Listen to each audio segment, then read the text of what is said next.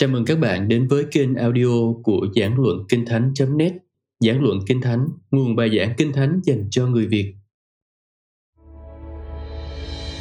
Đó là câu chuyện kể về cách Đức Chúa Trời tìm kiếm một nàng dâu cho con một của Ngài. Mỗi sách một khác. Tôi cố gắng đưa cho các bạn những chìa khóa để tự mình giải nghĩa Kinh Thánh. Giải nghĩa Kinh Thánh cùng David Porson Xuất Ai Cập ký phần 2 Hãy tiếp tục nghiên cứu xuất Ai Cập ký. và chúng ta đã đến phần 5, kẻ được giải cứu và kẻ bị chết chìm. Tôi không thể không kể cho các bạn câu chuyện về nhà giảng đạo tự do. Bạn có biết người giảng đạo theo phái thần học tự do là gì không? Là một người miệng thì đọc kinh thánh, mà tay thì cầm kéo để cắt mọi phép lạ. Và có một nhà giảng đạo tự do này đang giảng về sách xuất Ai Cập ký, và ông ta nói rằng chẳng phép lạ nào cả. Ông ta nói rằng vào thời đó, ở chỗ đó biển đỏ chỉ sâu có nửa mét thôi. Rồi một quý bà trong hội thánh la lên, Hallelujah! Ông ta dừng lại, hỏi sao bà lại hét lên Hallelujah? Bà ấy bảo thật là một phép lạ lớn. Ông ta nói, nhưng tôi đã giải thích rồi, nước chỉ sâu có nửa mét và họ chỉ lội qua, phép lạ ở đâu ra? Bà ấy bảo, nước có nửa mét mà nhúng chìm được cả quân đội Ai Cập, đúng là một phép lạ. Bạn thấy đó, bạn có thể nhìn thế nào thì đó cũng vẫn là một phép lạ. Nhưng hãy nhìn vào khía cạnh thực tế và trước hết là câu hỏi. Họ đi theo tuyến đường nào để ra khỏi Ai Cập và vào đất Canaan? Có ba khả năng mà bạn sẽ thấy trong nhiều sách giải kinh và các sách về kinh thánh. Khả năng đầu tiên gọi là tuyến đường Bắc Tiến. Họ rời Gosen ở đây và đi qua dãy bãi cát này. Đây là những bãi cát ở phần cạn của biển Địa Trung Hải. Và họ vượt qua biển ở đó. Giả thiết này cho rằng họ vượt qua chính biển Địa Trung Hải và xe ngựa không thể đuổi qua họ, không thể đuổi theo họ qua những bãi cát. Nếu xem bản đồ Ai Cập, bạn sẽ thấy những bãi cát này được đánh dấu. Đây gọi là hồ Sabonis ở phía trong và tiếp tục qua Kadebania. Đó là một giả thiết. Giả thiết thứ hai là họ đi thẳng qua Kadebania, đó là giả thiết trung lộ. Nhưng có một tuyến phòng thủ, chừng ở vị trí kênh đào Suez ngày nay. Người Ai Cập có một tuyến phòng thủ rất mạnh ở đây để chống lại mọi sự xâm lược từ phía đông, và dân Israel phải vượt qua tuyến phòng thủ đó. Chắc không phải như vậy, vì họ không có vũ khí và không thể chiến đấu. Khả năng thứ ba, tôi tin rằng khả năng này đúng. Đó là tuyến đường Nam Tiến xuống núi Sinai. Đây là nơi Môi-se đã chăn chiên trong 40 năm. Ông quen thuộc với miền này. Và tôi tin rằng ông đã dẫn họ qua chính chỗ dưới này. Chắc hẳn là núi Jebel Musa, Tên gọi của núi Sinai ngày nay từ lâu đã được coi là nơi Môi-se nhận 10 điều răn.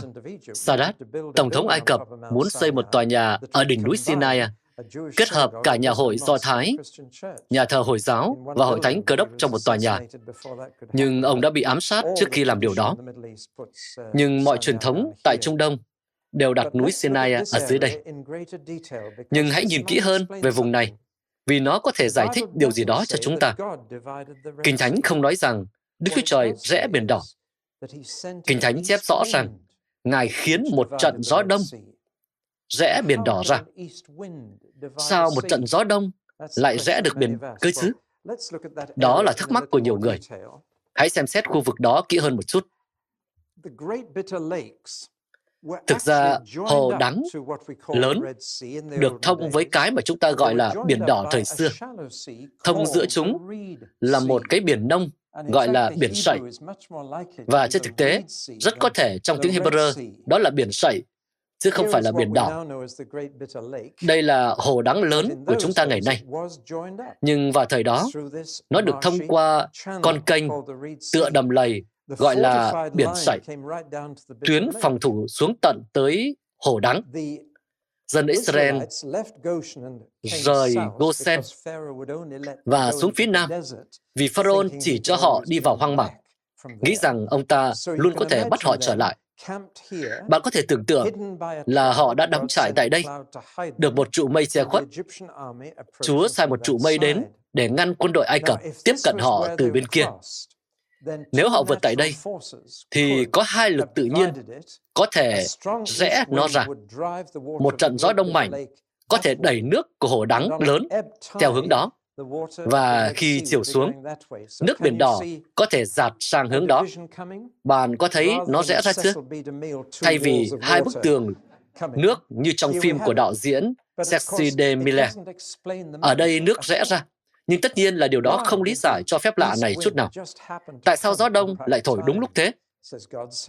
Kinh Thánh chép rằng Chúa khiến nó thổi. Nên khi xem xét điều này một cách thực tế như vậy, chúng ta không cố gắng tầm thường hóa phép lạ ấy. Ít nhất thì đó là một phép lạ trùng hợp. Nhưng trong Kinh Thánh, không có thứ gọi là trùng hợp, mà chỉ có ý chỉ hay là sự sắp đặt của Chúa. Nhưng tôi tin rằng phép lạ đó đã xảy ra như tôi miêu tả. Và trên thực tế, ảnh vệ tinh của vùng này cho thấy con kênh nối biển sậy vẫn còn đó. Nhưng giờ đã khô rồi, bạn có thấy nó không? Hồ đáng lớn. Bạn có thể thấy đường trên ảnh vệ tinh. Bạn có thể thấy biển sậy cũ rất rõ trong khi nhìn trên mặt đất thì không rõ lắm. Nhưng bạn có thể thấy rằng nó nối nhau ở đó. Tôi tin rằng tuyến đường Nam tiến qua biển sậy và xuống Sinai chắc hẳn là tuyến đường họ đã đi. Từ đó, họ lại đi về phía Bắc đến Kadesh Barnea. Và như vậy, họ tránh được tuyến phòng thủ ở mặt trận phía đông Ai Cập. Tôi rất ấn tượng với thực tế rằng dân Israel vượt qua biển đỏ hoặc biển sậy vào ngày thứ ba sau khi chiên con của lễ vượt qua bị giết. Họ được giải phóng vào ngày thứ ba sau khi chiên con của lễ vượt qua chết. Thậm chí còn ấn tượng hơn, và điều này sẽ khiến bạn phải suy nghĩ. Xuất Ai Cập ký cho chúng ta biết cái giờ mà chiên con của lễ vượt qua phải bị giết. Nó phải bị giết vào giữa buổi chiều, vào ngày trước lễ vượt qua, tức là 3 giờ chiều, giữa buổi chiều. Các bạn có nắm được không? Chiên con của lễ vượt qua chết lúc 3 giờ chiều, vào ngày thứ ba. Sau đó, cuối cùng họ cũng được trốn thoát, được tự do khỏi Pharaoh và sẽ không bao giờ còn thấy Pharaoh lần nữa. Bạn bắt đầu hiểu một số điều rồi đấy. Rồi, chúng ta sẽ hiểu hơn khi đi tiếp. Giờ chúng ta hãy chuyển sang phần sau. Tôi phải trở lại từ đầu. Được chu cấp và che chở. Giờ đây, họ đang ở một nơi không thể nuôi sống con người, trừ một vài người du cư. Đây chắc chắn không phải là nơi cho 2 triệu 500 ngàn người và cả gia súc nữa. Sẽ có cả các vấn đề bên ngoài và bên trong mà môi xe phải đối diện. Vấn đề bên ngoài là đồ ăn và thức uống. Lấy đâu ra đủ đồ ăn và thức uống đấy? Câu trả lời là Đức Chúa Trời phải chu cấp, và Ngài đã chu cấp đồ ăn cho họ dưới dạng những miếng gì đó tròn tròn, nho nhỏ, nằm trên hoang mạc mỗi buổi sáng. Khi gom chúng lại, họ phát hiện ra là chúng ăn được.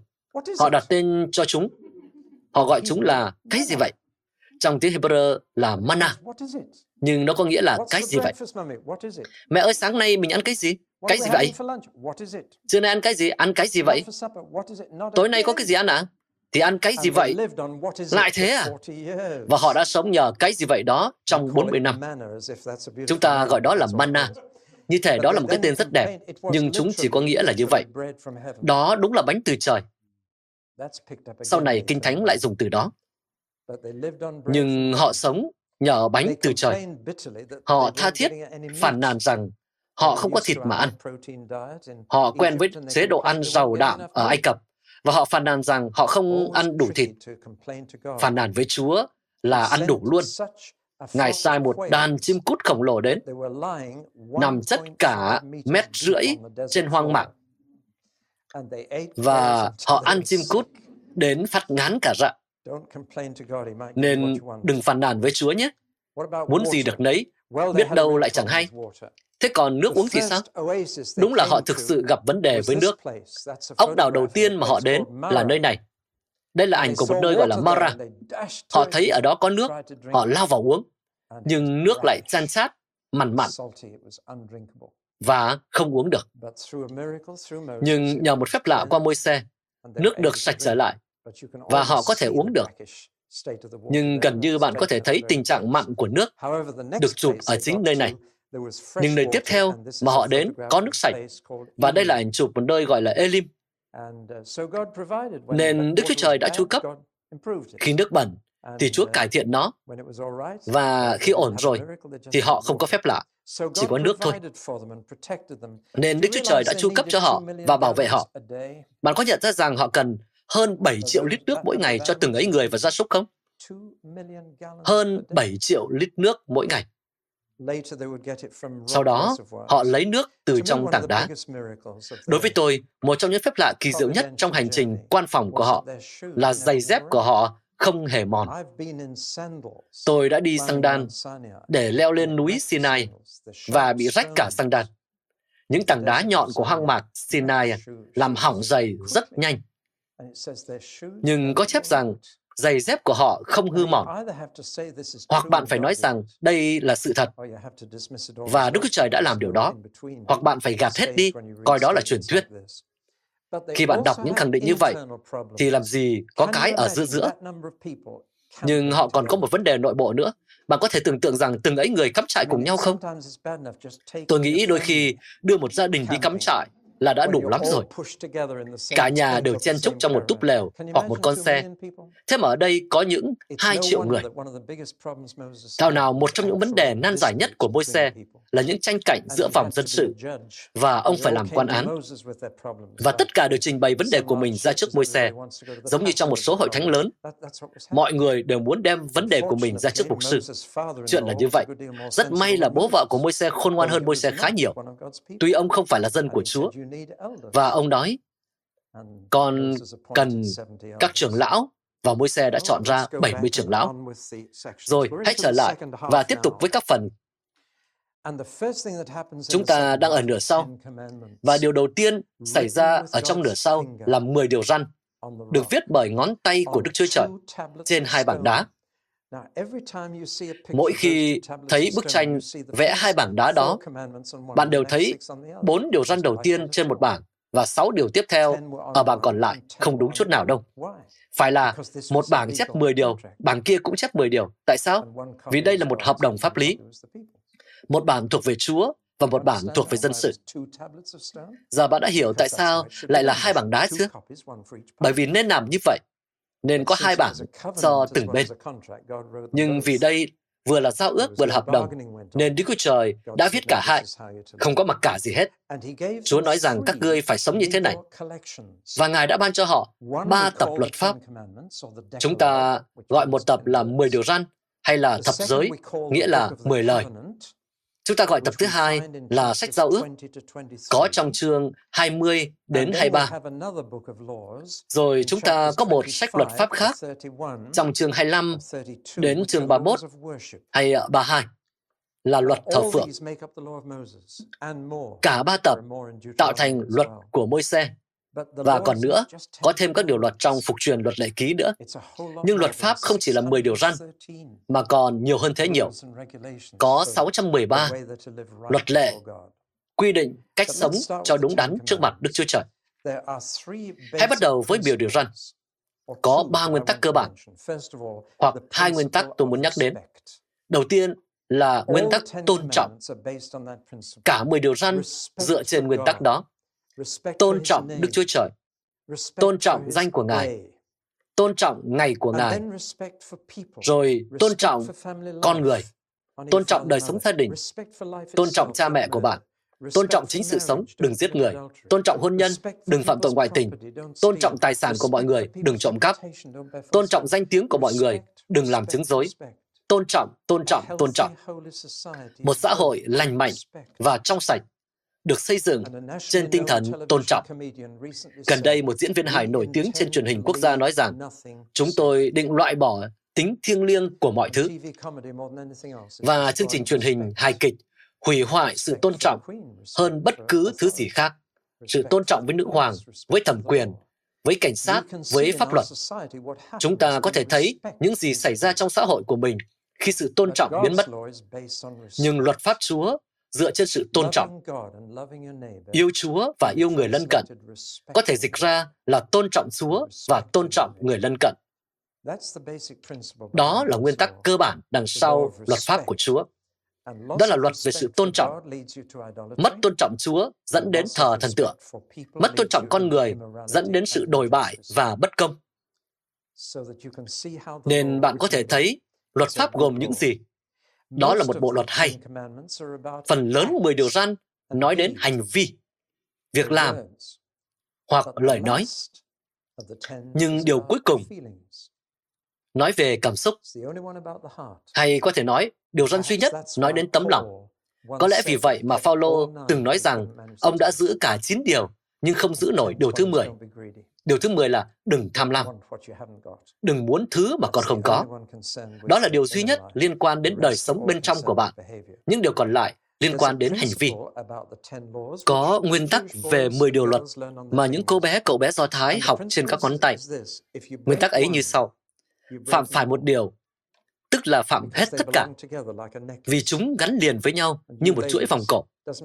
Và hỡi các chị em, không quan trọng là các chị em làm đứt chuỗi vòng ở đâu, chỉ cần làm đứt một lần là chuỗi hạt rơi hết.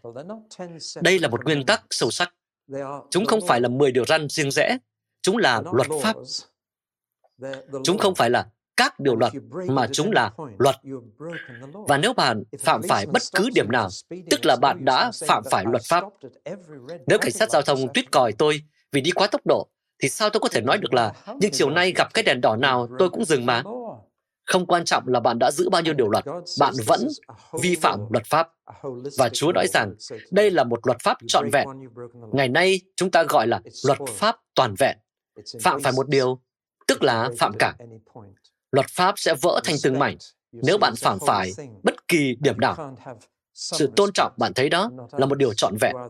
Bạn không thể tôn trọng phần này mà không tôn trọng những phần kia.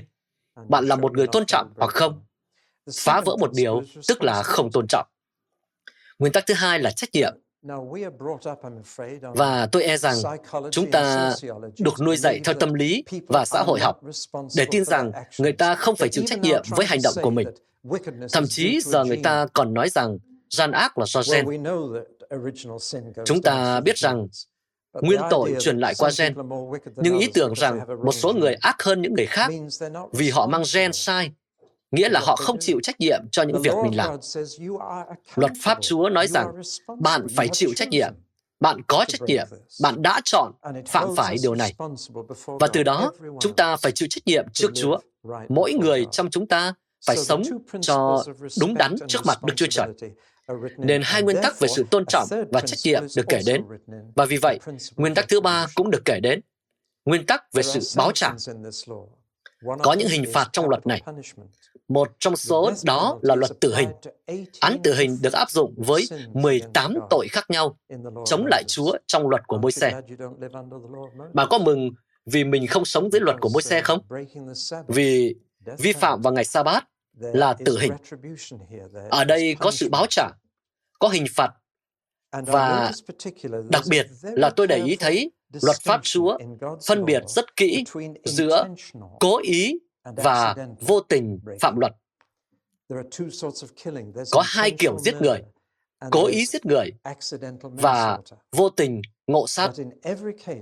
Nhưng trong mọi trường hợp, có chép rằng luật của môi xe không cho dân sinh tế với tội tái phạm hay là cố tình, cố ý. Trong Tân ước cũng vậy. Bạn đọc thư Hebrew sẽ thấy điều đó. Rồi, luật này được đưa ra trong một ngữ cảnh, và ngữ cảnh ấy là đây. Ta đưa các ngươi ra khỏi Ai Cập. Ta sẽ đưa các ngươi vào xứ Canaan. Giờ các ngươi phải sống thế này. Đó là một điểm quan trọng, dựa trên những gì Chúa đã làm cho họ và sẽ làm cho họ, mà Ngài kêu gọi họ sống cho đúng đắn ngay trong hiện tại. Trong Tân ước cũng vậy, đúng không? Dựa trên những gì Chúa đã làm cho bạn và sẽ làm cho bạn, mà Ngài nói rằng, giờ ta muốn con sống thế này. Nếu không có ngữ cảnh đó, thì luật pháp sẽ trở nên một điều hà khắc ngang ngược, đáng sợ. Nhưng trong ngữ cảnh này, thì đó là một điều tốt đẹp, phù hợp Đó là phản ứng biết ơn, ân điển của Đức Chúa Trời. Rồi chúng ta đến với thực tế rằng Đức Chúa Trời muốn sống với họ. Ngài ban 10 điều răn trên đỉnh núi Sinai. Ồ, có lẽ chúng ta nên xem núi Sinai. Đó là một ngọn núi đáng sợ. Và bên này là một tấm hình khác. Bạn sẽ đoán được điều tôi sẽ nói ngay sau đây. Cứ tạm quên hình này đi nhé. Đây là núi Sinai, một ngọn núi khác thường. Tôi đã leo núi đó vào 3 giờ sáng trước khi mặt trời mọc. Tôi thấy một cô bé đang đứng trên đỉnh, một cô bé người Do Thái, đọc 10 điều răn bằng tiếng Hebrew. Và tôi hỏi, tên cháu là gì? Cô bé trả lời, Maria. Và tôi bảo, ôi chao, cháu ở đây lâu lắm rồi đấy nhở? Rồi, tu viện Thánh Catherine ở dưới chân núi. Nhưng tôi luôn thắc mắc khi Kinh Thánh chép rằng đừng chạm đến núi tạ. Tôi nghĩ, sao mà chạm đến núi được? Thật là kỳ cục. Cho đến khi tôi ngắm tấm hình này, Thực ra, bạn có thể đi lên núi và chạm đến nó vì nó dốc đứng, nhô lên từ nền sa mạc. Bạn nhìn thấy không? Nó giống như một vách đá và họ phải đặt một rào chắn quanh núi vì Đức Chúa Trời muốn họ nhận thức rằng Ngài là một Đức Chúa Trời thánh khiết và không phải ai cũng đi lên và trò chuyện với Chúa được, vì Ngài là thánh. Thế nên, Ngài mới phán, không ai được chạm tới núi thánh tạ. Nên môi xe rất khôn ngoan, ông dựng một rào chắn quanh chân núi, vì bạn có thể đi lên tới đó. Ở đây có vài người, bạn có thể đi lên và chạm tới ngọn núi, nhưng Chúa muốn truyền đạt cho họ hiểu sự thánh khiết tột cùng của Ngài. Ngài phán rằng môi xe có thể lên, Aaron có thể lên, nhưng không ai trong các ngươi được chạm tới núi thánh tạng. Nhưng giờ đây, sau khi ban cho môi xe 10 điều răn, ở trên đây, giữa những sấm chớp và lửa hừng, một cảnh tượng kinh hoàng. Chúa phán rằng, ta muốn xuống và sống trong trại với các người. Nhưng nếu vậy, đó phải là một cái lều nói lên sự thánh khiết của ta. Một cái lều mà các ngươi phải hành xử trong sự tôn trọng và các ngươi phải kính sợ một nơi thánh. Thực ra, ngay giữa lều sẽ là căn phòng nơi ta cư ngụ, và đó sẽ là nơi trí thánh. Nên Chúa đã cho họ những đặc điểm chi tiết về cái lều hay cái trại của Ngài. Trước đây bạn đã nhìn qua rồi, nhưng hãy xem lại một lần nữa. Nó phải ở chính giữa trại quân và tất cả những trại khác, lều khác phải được bố trí xung quanh theo một trình tự đặc biệt mà chúng ta sẽ nói sau. Ngay xung quanh đó là các thầy tế lễ và người Lê Vi, để họ ở giữa những người dân thường và nơi thánh. Và chính cái lều phải có rào chắn xung quanh, chỉ có một cửa ra vào. Rồi lều của Đức Chúa Trời ở bên trong, nhưng có hai phòng. Và phòng bên trong là phòng của Đức Chúa Trời. Chỉ một lần trong năm, chỉ một người có thể vào trong. Không ai được vào nữa. Và cả cái lều này đầy những chi tiết. Hãy xem một số bức hình phát họa về cái lều hay cái trại này. Chắc hẳn là nó đẹp đến choáng ngợp, nhưng phần đa vẻ đẹp của nó được giấu đi. Những bức màn và tấm phủ thêu bắt mắt nhưng phủ trên chúng là da cá nược, một vật phủ bên ngoài để giấu đi vẻ đẹp đó khỏi mắt người ta. Tất cả những gì họ có thể thấy là lớp da phủ xù xì phía bên ngoài. Chỉ biết rằng bên trong là những món đồ bằng vàng, những tấm rèm đẹp mắt, thêu dệt bằng những màu sắc từ trời. Có xanh dương, màu của bầu trời. Có đỏ, màu của huyết, rồi bạc vàng. Đó là một cái lều lộng lẫy, với hàng rào cao bao quanh, nên bạn không thể nhìn xuyên qua. Nên xét trên một khía cạnh, nó được giấu đi, gắn với nó là sự huyền bí. Và ở đây bạn thấy một số thầy tế lễ ở bức màn ngoài, rồi có cái màn ở nữa ở bên trong, trước nơi chí thánh. Rồi hãy đi vào trong và nhìn vào bên trong. Ở đây bạn có phòng ngoài, một kiểu hành lang, phòng chờ của cung điện Chúa, nếu bạn thích gọi như vậy. Và ở đây có bàn đặt bánh trần thiết hay là bánh cung hiến, chân đèn bảy nhánh, một bàn thờ nhỏ nữa. Thực ra là hãy quay lại tấm hình trước. Bạn thấy đó, nếu bạn muốn, ngay cả các thầy tế lễ đến gần Chúa phải đến trước bàn thờ đầu tiên và dâng sinh tế, giết một con vật và thiêu nó, rồi chuyển sang một cái bồn lớn để thanh tẩy chính mình. Tất cả những điều đó nói lên rằng Nếu bạn muốn đến gần với Chúa, bạn sẽ phải có của lễ hy sinh trước. Sau đó, bạn sẽ cần được thanh tẩy. Đầy ý nghĩa đúng không? Trên thực tế, Chúa nói rằng đây là bản sao của nơi ở của ta ở trên thiên đàng. Cái này chỉ là mô phỏng của nơi ở thật sự. Nên có phòng chờ và cuối cùng trong nơi trí thánh là một đồ vật bằng gỗ si tim rát vàng, nắp thi ân, các cherubim. Trong đó có chút mana, và họ không bao giờ thấy nó. Ngay cả khi người ta dỡ lều này ra và chuyển đi đâu đó, người ta cũng che cái này lại. Những người đặc biệt mới được khiêng lều. và dân thường phải đi cách hòm này một ngàn bước chân cho tới khi lều được dựng lại.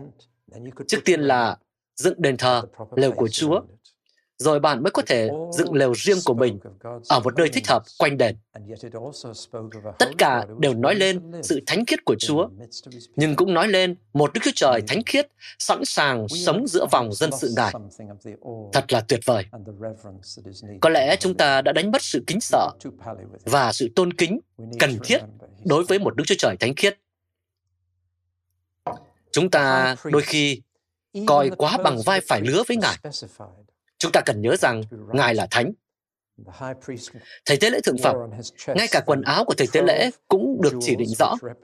Chúng phải đúng. Và thầy tế lễ thượng phẩm đeo trên ngực mình 12 loại đá quý tượng trưng cho 12 chi phái mà ông dâng tế lễ cho. Và 12 loại đá quý đó lại xuất hiện trong những trang cuối của Kinh Thánh tại Jerusalem mới. Ôi, chúng ta có thể nói hàng giờ về điều này nhưng bạn còn phải đọc những sách khác nữa. Chúng đầy ý nghĩa, đầy biểu tượng. Chúa phán rằng chỉ những người đặc biệt được dùng thứ này. Các thầy tế lễ, chỉ những người đặc biệt được dựng lều. Và đó là khi Ngài ban cho họ những kỹ năng phi phạm. Chắc bạn nghĩ rằng điều đó sẽ thực sự khiến dân sự nhận biết được sự thánh khiết tột cùng của Đức Chúa Trời. Nhưng khi môi xe ở trên núi, bạn biết điều gì đã xảy ra không? Lần này, Aaron ở dưới. Dân sự đến với Aaron và nói, môi xe ở trên đó đã lâu rồi. Tôi không nghĩ là ông ta sẽ trở lại. Chúng tôi muốn có một thần ở dưới này. Nên Aaron nói, hãy đưa ta số vàng các ngươi có, và họ dâng vàng. Và sau này Aaron bảo môi xe là, tôi cho hết số vàng vào nấu chảy và nó thành ra cái này. Nếu để bạn viện cớ, thì chắc bạn sẽ nghĩ ra cái cớ hay hơn thế. Nhưng đó là điều Aaron đã nói với môi xe một cách trơ chẽn. Tôi chỉ cho vàng vào và xem nó thành ra cái này này. Tất nhiên, đây là ảnh chụp một vị thần của Ai Cập. Tôi đã nói với bạn về những con bò đực và bò con. Biểu tượng của sự sinh sôi và bò đực là một biểu tượng rất phổ biến. Có người bảo tôi rằng có một con bò vàng như thế ở bên ngoài sàn giao dịch chứng khoán châu Âu tại Frankfurt am Main. Biểu tượng của sự giàu có, sinh sôi và thịnh vượng. Và Aaron nói, nó thành ra cái này. Vì thờ thần tượng dẫn đến đổi bại. Vì mất sự tôn trọng Chúa dẫn đến mất tôn trọng con người. Họ đã thác loạn. Bạn biết chuyện đó rồi đó. Thật là nhờ nhớp. Và khi môi xe xuống và thấy cảnh tượng đó, Ông ném vỡ cả hai bản luật pháp và khiến chúng vỡ nát. Ông chỉ đang minh họa những điều họ đang làm. Họ đã phá vỡ nó rồi. Và ông nói, sao các người có thể làm như vậy? Rồi ông quay trở lại ngọn núi đó và nói, Chúa ơi, con chán họ lắm rồi. Chúa nói, ta cũng vậy. Và Chúa nói, ta nghĩ là ta với họ thế là xong chắc ta sẽ thử một dân khác. Theo tôi, đó là khi môi xe lên tới đỉnh cao của sự nghiệp. Ông mang lấy hình của một thầy tế lễ và nói, Chúa ơi, nếu Ngài muốn xóa họ ra khỏi danh sách Ngài, thì cứ xóa cả con đi. Con không muốn là người duy nhất. Và Chúa đáp, ta chỉ xóa khỏi sách của ta tên của những kẻ phạm tội cùng ta. Còn con thì không. Tư tưởng đó xuất hiện xuyên suốt phần còn lại của Kinh Thánh. Khi David phạm tội với Bathsheba, ông nói, Lạy Chúa, xin đừng xóa tên con khỏi sách của Ngài. Và trong sách cuối cùng của Kinh Thánh, Chúa Giêsu hứa rằng, người nào thắng, ta sẽ không xóa tên người ấy khỏi sách của ta. Điều quan trọng nhất trong đời sống là giữ tên bạn trong sách sự sống. Hãy tin tôi đi. Chúa phán, ta xóa khỏi sách ta những kẻ phạm tội chống lại ta. Đó là một bi kịch. Và khi môi xe quyết định rằng dân sự phải bị trừng phạt, bạn có biết là bao nhiêu người đã chết không? Ba ngàn người. Tôi muốn bạn nhớ rằng luật pháp được ban trên núi Sinai vào ngày thứ 50 sau khi chiên con của lễ vượt qua bị giết. Tôi sẽ ghép chúng lại với nhau nhé. Chiên con của lễ vượt qua bị giết vào lúc 3 giờ chiều. Vào ngày thứ ba sau đó, họ được thả tự do. Vào ngày thứ 50 sau đó, ngày mà họ gọi là lễ ngũ tuần, họ được ban cho luật pháp và 3.000 người chết vì phạm luật. Điều đó có gợi nhắc gì cho bạn không? Thật tuyệt vời khi bạn thấy sự lặp lại giữa cựu ước và tân ước. Văn tự đem lại sự chết, nhưng Thánh Linh ban cho sự sống. Cũng vào ngày thứ 50, nhiều thế kỷ sau đó, khi người Do Thái đang kỷ niệm ngày Chúa ban luật pháp, Chúa đã ban Thánh Linh Ngài và 3.000 người được cứu. Bạn thấy không? Cũng vào ngày thứ 50, Kinh Thánh thật là khớp với nhau. Cuối cùng, phần cuối trong suất Ai Cập ký, xây dựng và cung hiến. Họ dựng lều lên. Họ lấy tất cả những vật liệu đó ở đâu? Vàng chẳng hạn. Họ đã dùng một tấn vàng. Có chép rằng mỗi người dân một phần năm ounce hay sáu gam vàng. Họ lấy ở đâu ra vậy? Câu trả lời là người Ai Cập quá mừng khi thấy dân này quay gót đi và họ cho dân này hết trang sức để đuổi họ đi. Đây, lấy rồi đi đi. Sau 10 tay vả, dân Ai Cập chỉ muốn dân Do Thái rời đi. Và họ cho dân Do Thái hết tiền và trang sức mà họ có thể có để hối lộ dân Do Thái. Nên dân Do Thái lấy vật liệu từ đó. Nhưng có chép rằng để xây dựng nền tảng, dân chúng đã dâng một cách tự nguyện, chú đáo đều đặn và rộng rãi. Đây là bài giảng cho ai đó ở đây, là người giảng đạo đấy nhỉ? Có chép rằng họ dâng một cách tự nguyện, không ai phải dỗ dành hoặc ép buộc họ dâng hiến. Họ dâng hiến cách vui lòng. Họ dâng cách chu đáo. Họ nghĩ xem cần dâng bao nhiêu, chứ không phải là chỉ dâng chỗ tiền lẻ trong ví. Họ dâng cách đều đặn. Họ tiếp tục dâng. Và họ dâng cách hào phóng. Kinh Thánh chép rằng người ta phải cản họ dâng thêm. Thật thú vị phải không? Ôi, giá như dân sự Chúa luôn dâng như vậy, đến nỗi bạn phải cản họ dâng thêm. Hallelujah. Và cuối cùng, Chúa ngự xuống và thánh hóa đền tảng. Rồi họ thấy sự vinh quang đến và từ đó họ thấy trụ mây. Không biết là có cái trong cái tranh kia không nhỉ? Nhưng từ đó, họ thấy trụ mây ở trên căn phòng đó. Căn phòng ở bên trên không hề có ánh sáng tự nhiên, không có cản nến, nhưng lại sáng chói vì vinh quang của Chúa. Và khi thấy trụ mây di chuyển, họ phải di chuyển. Và khi trụ mây dừng lại, thì họ đóng trại. Rồi, tôi chỉ còn chưa đến 10 phút cho bài này. Xuất Ai Cập ký có ích lợi gì với cơ đốc nhân? Đó là cùng một Đức Chúa Trời. Ngài không thay đổi. Đức Chúa Trời của xuất Ai Cập ký là Chúa của chúng ta và chúng ta là dân của Ngài. Ngài không thay đổi và Ngài đối xử với chúng ta giống như với họ. Vậy nên, nhiều từ trong sách Ai Cập ký lại được dùng sử dụng trong Tân ước. Những từ như luật pháp, giao ước, quyết trên con, lễ vượt qua, ra khỏi Ai Cập, men, tất cả những từ này trong Tân ước lấy nghĩa từ sách Ai Cập ký nên chúng ta cần biết sách này. Nhưng có sự khác biệt. Chúng ta không ở dưới luật pháp của Môi-se nữa. Chúng ta ở dưới luật pháp của Đấng Christ. Điều đó rất rất quan trọng. Nếu không thì bây giờ tôi đang phạm luật của Môi-se.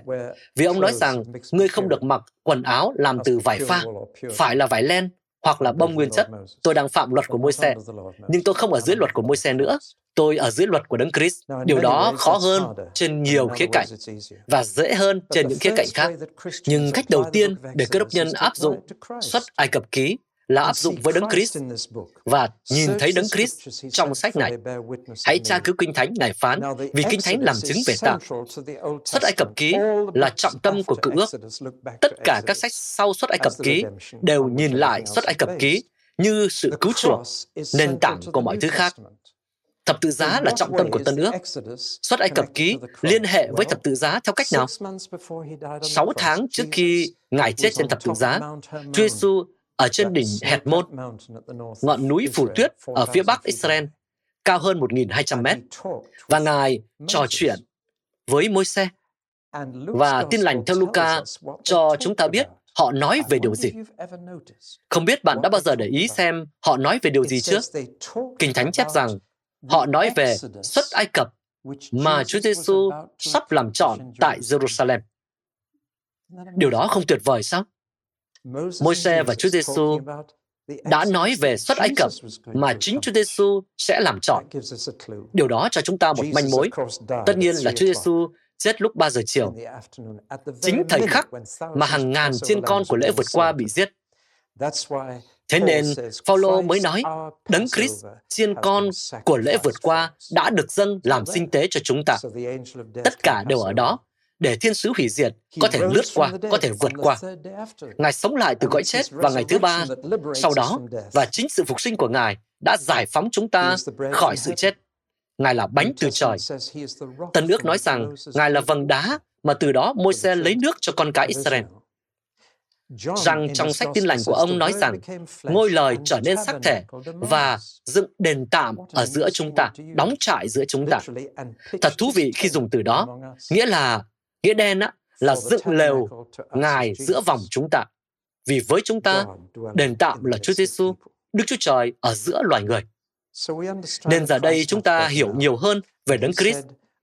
Và Ngài phán rằng, ta không đến để bãi bỏ luật pháp, nhưng để hoàn tất, chúng ta không chỉ áp dụng xuất Ai Cập ký với Đấng Christ mà còn với cơ đốc nhân. Chẳng hạn, khi vượt qua biển đỏ là hình bóng của phép bắp tem. Phaolô nói rằng con cái Israel đã được bắp tem nhân danh môi xe trong biển đỏ và bạn đã được bắp tem nhân danh đấng Christ. Việc vượt qua biển đỏ mang ý nghĩa gì đối với họ thì phép bắp tem cũng mang ý nghĩa đó đối với bạn. Bạn đã bao giờ thấy mối liên hệ đó chưa? Mối liên hệ tuyệt vời.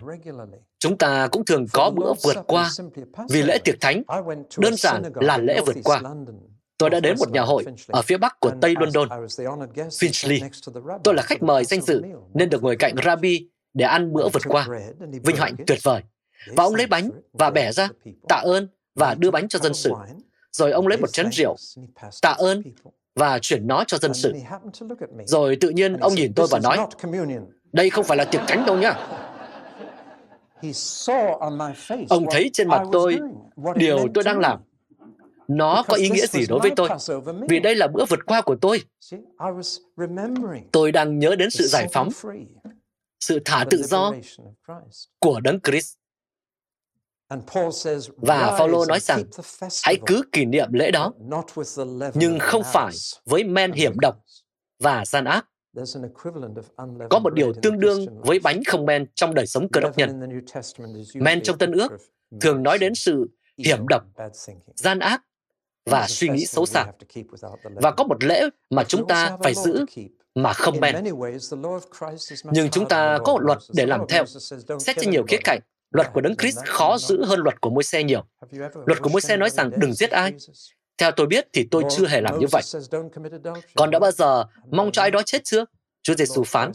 Luật của môi xe nói rằng đừng phạm tội ngoại tình. Tôi chưa hề làm vậy. Nhưng luật của Đấng Christ nói rằng con đã bao giờ nghĩ đến điều đó chưa? Giữ luật của Đấng Christ khó hơn giữ luật của môi xe nhiều. Tôi thà thử giữ luật của môi xe còn hơn. Bạn thì sao?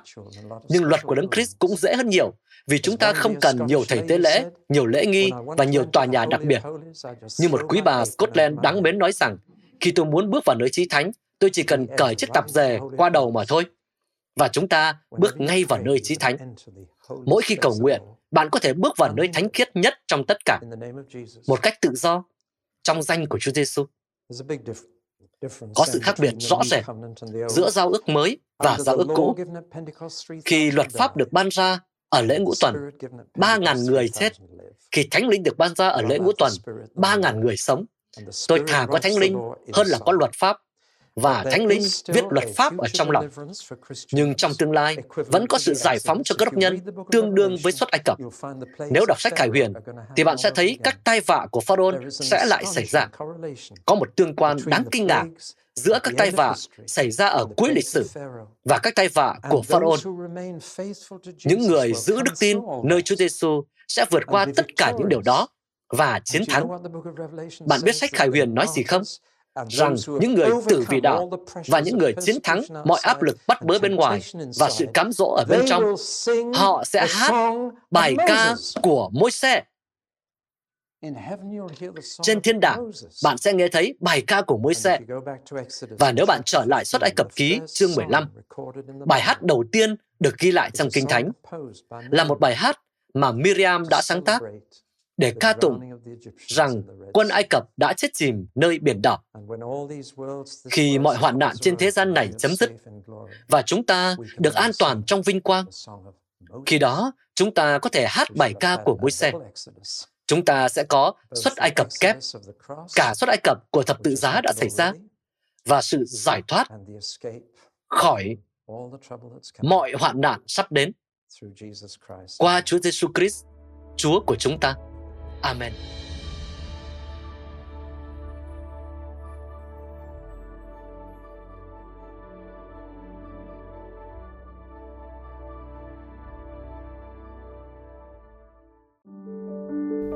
Các bạn vừa nghe xong bài giảng được phát trên kênh audio của giảng luận Kinh Thánh. Kênh nhằm cung cấp cho các tín hữu và tôi tớ Chúa người Việt những bài giảng chọn lọc của các diễn giả kinh điển trong những thời đại khác nhau. Để biết thêm thông tin về chúng tôi, Xin vui lòng truy cập trang web giảng luận kinh thánh.net. Xin chào và hẹn gặp lại các bạn trong những bài giảng tiếp theo.